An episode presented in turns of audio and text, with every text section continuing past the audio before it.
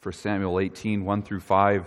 As soon as he, that is David, had finished speaking to Saul, the soul of Jonathan was knit to the soul of David, and Jonathan loved him as his own soul.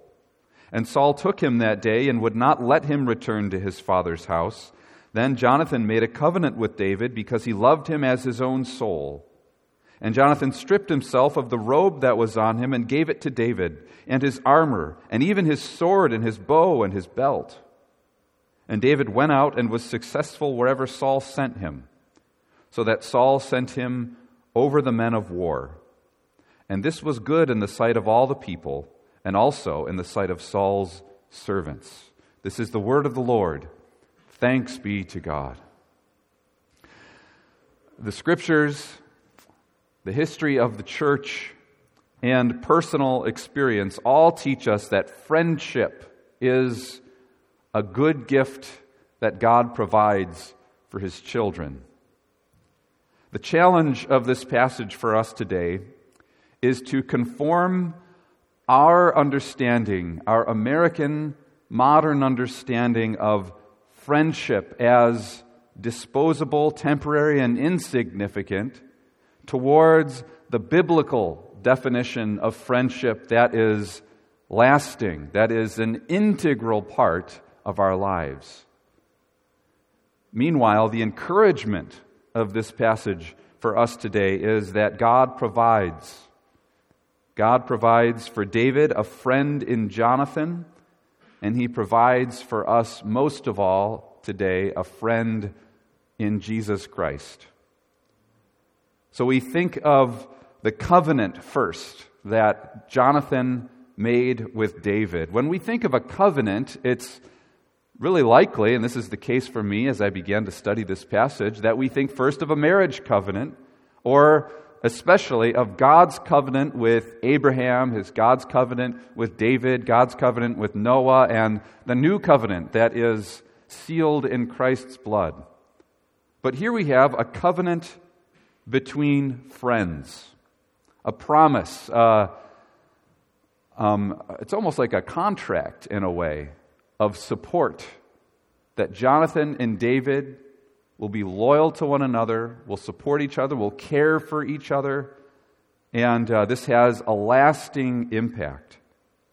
Verse 1 said, Their souls were knit together. As soon as he, that is David, finished speaking to Saul, the soul of Jonathan was knit to the soul of David, and Jonathan loved him as his own soul. Again, this is a confrontation of our modern understanding of friendship as temporary, as disposable, as insignificant. This is the opposite. Here we have a friendship that will last. We have a, a vision, a view of brotherly affection for one another that is so life giving to David and to Jonathan throughout the rest of their lives. Unfortunately, this passage, as I was reading commentaries, could be easily misinterpreted by our overly sexualized culture, and um, there's rampant misinterpretation um, just in the last two generations that there would be some kind of sexual interest between David and Jonathan because of this description of how close they are to one another. And that is a, a, a terrible, even a grave misunderstanding of what the text is teaching us. That misunderstanding of this passage reveals far more of our cultural idolatry of sexuality than it does of the true relationship between David and Jonathan. Our culture is so obsessed with, with sexuality that it's injected into almost any close relationship that people would find in the scriptures, and that is again, the serious error of so much modern interpretation, especially of a passage like this. These are men who care deeply about one another, and they have a deep brotherly affection towards each other. They care about one another's well being. They, they have things uh, in, similar, uh, in, in, in, um, in common with one another. And um, one of those things, if we look at the context, is that both of them are mighty in battle. This is right on the heels of David's defeat of Goliath. In fact, in the opening verse, you could tell this is almost the end of the story of David's defeat of Goliath. As soon as David finished speaking to Saul, that is, after David kills Goliath and Saul approaches him, as soon as that happened, Jonathan, it says, loved him as his own soul. Why would that spark in Jonathan an appreciation for David? That would be a good question to ask.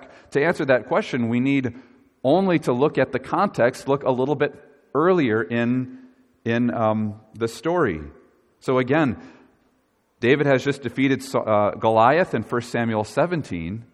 And if you were to turn the page to 1 Samuel 14, Jonathan had a similar defeat of the Philistine army himself. Now, he didn't defeat the champion of the Philistines, an imposing figure like a giant Goliath, but Jonathan in 1 Samuel 14, you could even look back there in, in your Bibles to 1 Samuel 14, where um, you could see at the beginning Jonathan defeats the Philistines.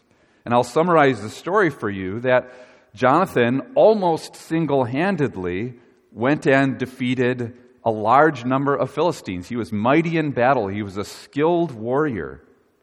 And so, given that context, and given what David has just done in defeating Goliath, Jonathan sees uh, this is a man who will go and fight for the name, the name of the Lord, who will go and fight for Israel, just like Jonathan has already done in 1 Samuel 14. it's interesting that um, Jonathan in 1 Samuel 14 is doing that which Saul would not do, his father.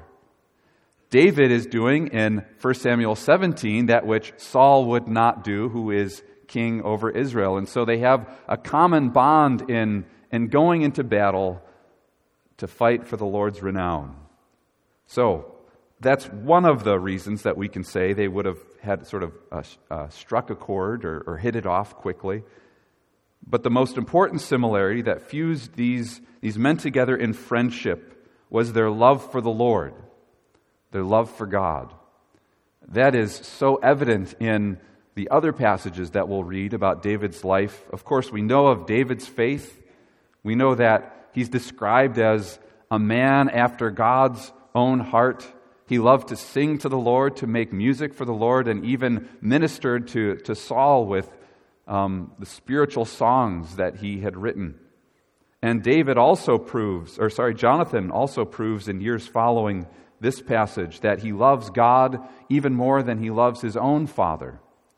And so David or Jonathan will go God's way, even where Saul wants him to, uh, to disobey God's law, to, to um, turn back on the covenant that Jonathan has made with David. But it's important to recognize that this friendship is not only in word, it is solidified through actions. That's the second thing that we see in these five verses that real friendship requires sacrifice. And so they don't just make a covenant and go their separate ways. Wow, that was a really nice thing to say. No, we find in verse 4 Jonathan stripped himself of the robe that was on him and gave it to David, his armor, even his sword and his bow and his belt. Some of the most valuable possessions that Jonathan had, he gave to David. And again, this kind of signifies that they're not only friends, but that they're brothers in arms. There's a kind of military connotation to the gifts, of course, that he gives. Why? Because Jonathan was a great warrior, David was a great warrior as well, and these men are going to, to fight for Israel. So, it's easy for people to say they're friends. But when life gets difficult, your friends are those people who will sacrifice something for your good, will sacrifice something to help you, who will follow up words with actions. Some of the greatest examples of friendship in history are told during times of war. Why is that? Because it's, it's so often those war stories include moments where a friend, uh, a comrade, would put his own life in danger for the sake of his fellow soldiers. There's a renowned miniseries based on a group of friends called Easy Company, Band of Brothers. These men fought alongside one another during World War II, and there were, there were bonds, there were friendships that were formed in the trenches during battle that anybody who has not experienced could, could not really understand. And so, once again, that's not any kind of sexualized relationship. That's people supporting one another, giving up their own good for the good of the other, even sacrificing their safety so that a friend might survive, might live. In the same way that Jonathan sacrificed to prove his love for David, the men in that platoon of soldiers of Easy Company stepped into harm's way for each other, and the stories live on. And I would even hope that those stories would inspire a deep kind of friendship from people who would watch a mini series like that or hear a story like this. It's challenging to us, isn't it, to be a better friend when we see such an amazing vision of what friendship can look like. What's clear in 1 Samuel 18 is that David and Jonathan weren't helpful to one another just out of a sense of duty, but that it was because they truly cared for one another's well beings. One of the ways that Paul describes love in 1 Corinthians 13, uh, far after this, is that love is not self seeking. A loving friend will seek to do what is good for you. Isn't just in it for what they get out of it, but is in a relationship for the blessing of the other. So, how does the rest of the story go for these friends? How does Jonathan fulfill the covenant that he has made with David. Let's look at 1 Samuel 19, verses 1 through 7. So turn there in your Bibles. It won't be on the screen behind me. 1 Samuel 19, verses 1 through 7. There's the reference. I hope that you can um, turn there as well. Now, in this the scenario here, you could see in the title, Saul tries to kill David. What's happened is that King Saul has grown to hate David and he, uh, he's learned that David is a threat to his throne. And we learn here about how Jonathan will respond to Saul's hatred of his best friend, his father's hatred of his best friend. Jonathan is so wise in this passage. Reading, uh, starting at verse 1 of 1 Samuel 19. And Saul spoke to Jonathan, his son, and to all his servants that they should kill David. But Jonathan, Saul's son, delighted much in David and Jonathan told David, Saul, my father seeks to kill you. Therefore, be on your guard in the morning. Stay in a secret place and hide yourself. And I will go out and stand beside my father in the field where you are. And I will speak to my father about you, and if I learn anything, I will tell you. And Jonathan spoke well of David to Saul, his father, and said to him, Let not the king sin against his servant David, because he has not sinned against you and because his deeds have brought good to you. For he took his life in his hand and he struck down the Philistine. And the Lord worked a great salvation for all Israel. You saw it and rejoiced. Why then will you sin against innocent blood by killing David without cause? And Saul listened to the voice of Jonathan. Saul swore, As the Lord lives, he shall not be put to death. And Jonathan called David and Jonathan reported to him all these things. And Jonathan brought David to Saul, and he was in his presence as before. So here we find Jonathan serving as an intermediary between David and King Saul. Here we find a friend is a peacemaker. That Jonathan uses the wisdom the Lord has given him, uh, some skill in diplomacy and creating a plan that would be safe for David and, and even to the benefit of Saul, to orchestrate this situation where Saul and David can be in one another's presence again.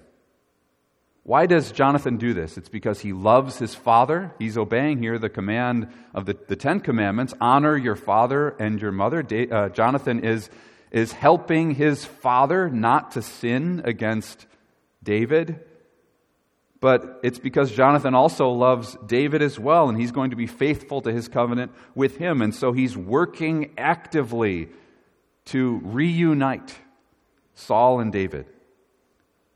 Is this how we are in our own friendships?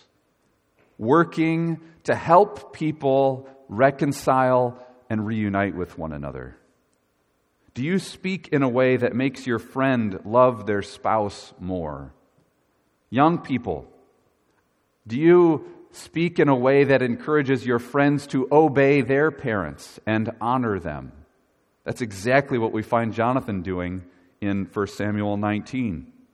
The way to be a Christian friend is to work towards restoration, not just to value your friendship with that person, but to desire that that person would have a full life in all of their relationships and would give wise counsel and even would act in a way that will, will bring about restoration in people's relationships. So, we can see another example of Jonathan's loyalty if we turn to the next chapter, um, to 1 Samuel 20, verses 30 through 34, a little bit later in the chapter. And again, just moving very quickly through some of these passages, want, I want us to see how good of a friend Jonathan is and how wise he is. What a great picture of, um, of friendship in the Old Testament we have. And so the situation here, start, uh, we'll start at verse 30, is that Saul has forsaken the oath he's just made before the Lord. He wants to kill David again. He's extremely impulsive in that way. And Saul is, is slipping further down into insanity. He's slipping into a life ruled by anger and bitterness. And he learns here that Jonathan has been loyal to David.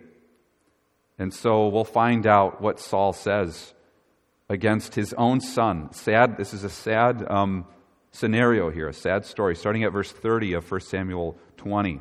Then Saul's anger was kindled against Jonathan, his son. And he said to him, You son of a perverse, rebellious woman, do I not know that you have chosen the son of Jesse to your own shame and to the shame of your mother's nakedness? For as long as the son of Jesse lives on the earth, neither you nor your kingdom shall be established. Therefore, send and bring him to me, for he shall surely die. How will Jonathan? This is, I mean, can you imagine?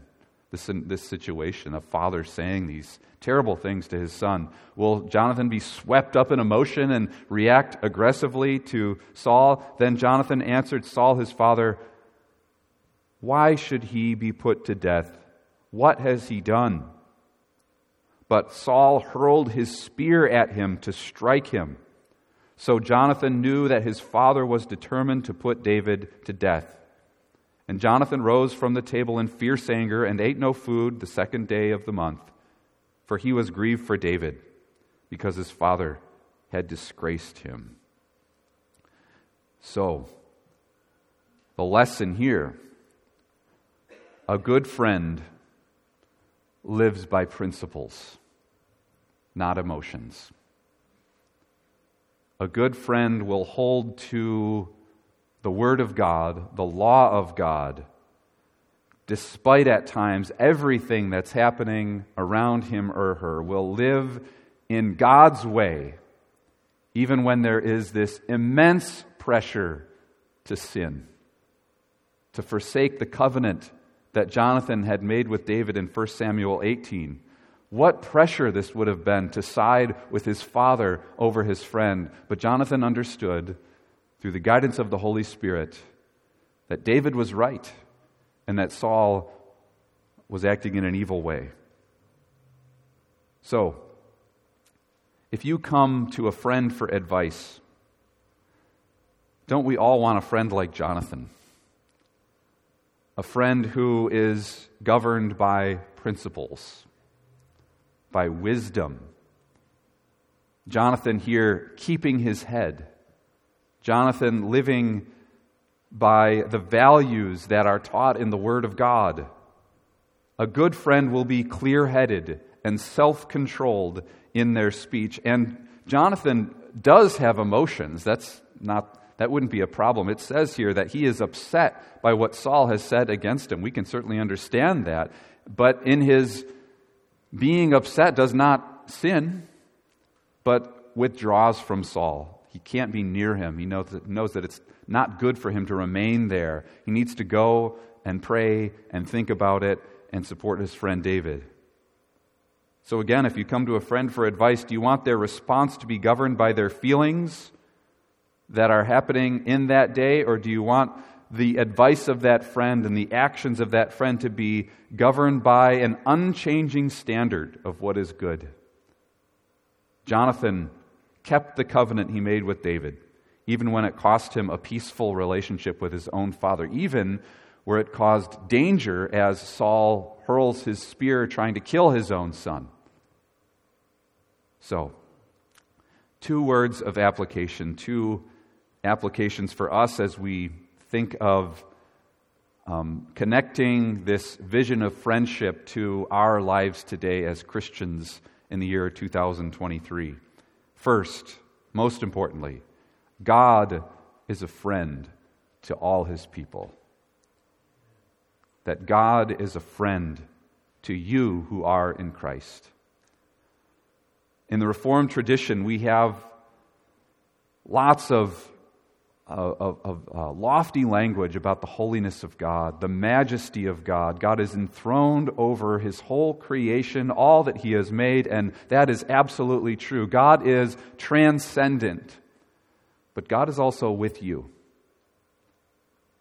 The Lord is near to all those who call upon him. The Lord is near, close to all those who call upon him in truth, all those who seek him. That God is a friend to those who delight in him, who delight in his presence, who seek his will, who trust in Jesus.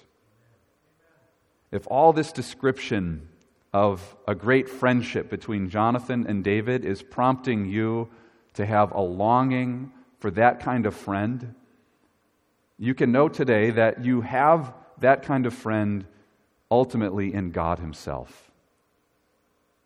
You have in God, in Christ, a friend that is unlike any earthly friend. And I know that that's the way that sort of a lot of evangelicals can talk, and sometimes it could almost feel like there wouldn't be scriptural support for that because it's so, so close. But we find in James 2, verse 22 and 23, that Abraham is called God's friend. They have a friendship with one another. It's an amazing description.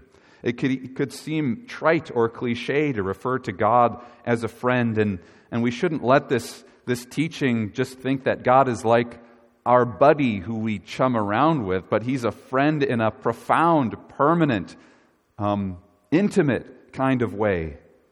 James 2 22 through 23. James writes, You see that faith was active along with Abraham's works, and faith was completed by his works, and the scripture was fulfilled that says, Abraham believed God, and it was counted to him as righteousness, and he was called a friend of God. So Abraham believes God, trusts in God, serves God, loves the righteousness of God, and the righteous commands that God gives. And it's in that context where we learn Abraham is God's friend. Now, think again of all that Jonathan was to David. Jonathan's soul was knit to David's. Jonathan sacrificed to bless David. Isn't that seen so clearly in God's friendship of us? That God sacrificed his own son so that we could be restored to relationship to God. Jonathan was a peacemaker who arranged for the restoration of David's relationships. That's God's desire for our lives as well, that He would give us wisdom so that we can thrive not just in a vertical relationship with God, but in our relationships with one another as well. Jonathan was faithful to his covenant promise to David. How much more is God faithful to his covenant promise to us? God does all this towards us, not out of duty, not out of need that God needs for us to like Him Or, you know, there's a song lyric that I don't like very much that heaven isn't complete without us there. It's sort of a, a modern evangelical song lyric. That, that's just not true. That, that God does this out of love for us and for his name's sake, for his glory's sake. He's not bound by duty to be a friend to us, but he truly loves us for our good. We find an amazing description of Jesus' friendship with his disciples in John 13, 14, and 15. It's a moment where Jesus is preparing to die on the cross, and it's one of the most poignant displays of Jesus' love for his friends before he goes to the cross. Listen to the similarity to Jonathan's actions from 1 Samuel 18 to John 13. You'll see the words of John 13 on the screen. Now, before the feast of the Passover, when Jesus knew that his hour had come to depart out of this world to the Father, having loved his own who were in the world, he loved them to the end. During supper, when the devil had already put it into the heart of Judas Iscariot, Simon's son, to betray him, Jesus, knowing that the Father had given all things into his hands, and that he had come from God and was going back to God, rose from supper. He laid aside his outer garments, and taking a towel, tied it around his waist. Then he poured water into a basin and began to wash his disciples' feet, to wipe them with the towel that was wrapped around him. And so Jesus' love for his friends, his, his disciples, is accompanied by actions. And I just found it so striking the similarity of Jonathan removing his robe in humility and Jesus removing his outer garment in humility and washing his disciples' feet.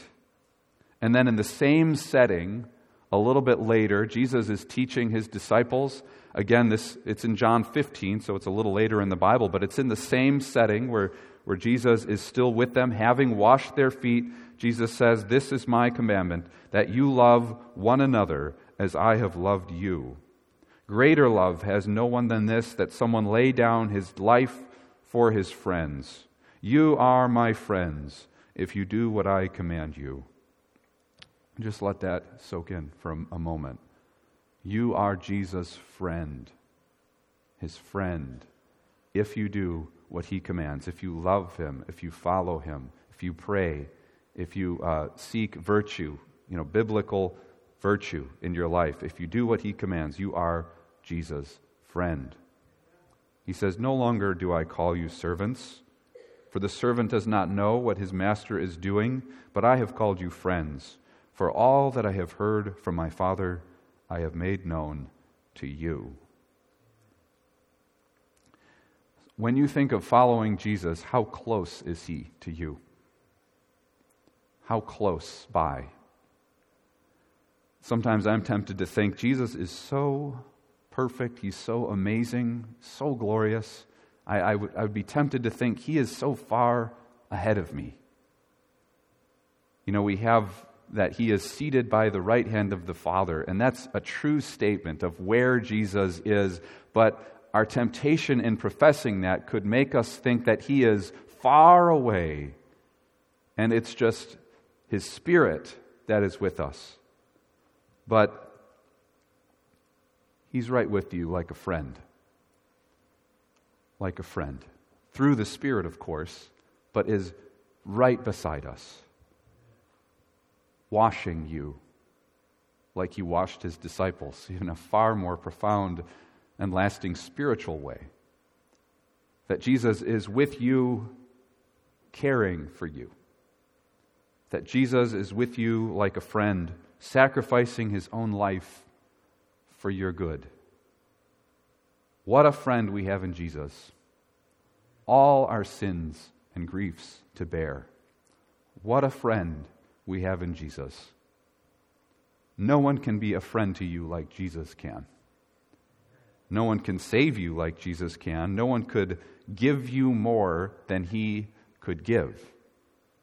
So, that's the first and most important application that Christ is the greater Jonathan.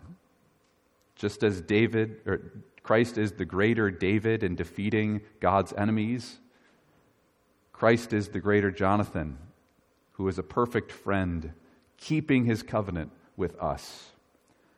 Lastly, the application that we need is to be a Christ like friend to our friends. I often say, and I feel like I've been saying this a lot lately, I think one of the most beautiful things that happens at our church are funerals for the saints who have been a part of our fellowship.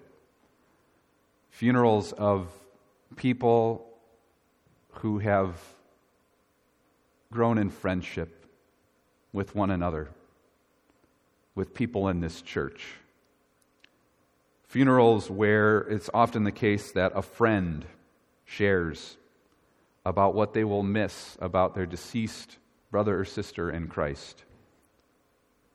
It's good, and it, should happen, that family members share at, at funerals. And family members often have the closest relationships, and that makes good sense. But I always take note when, when a friend comes forward to talk about experiences in traveling and in building the ceiling of this church, friends friends like Bruce and Ted Cigar,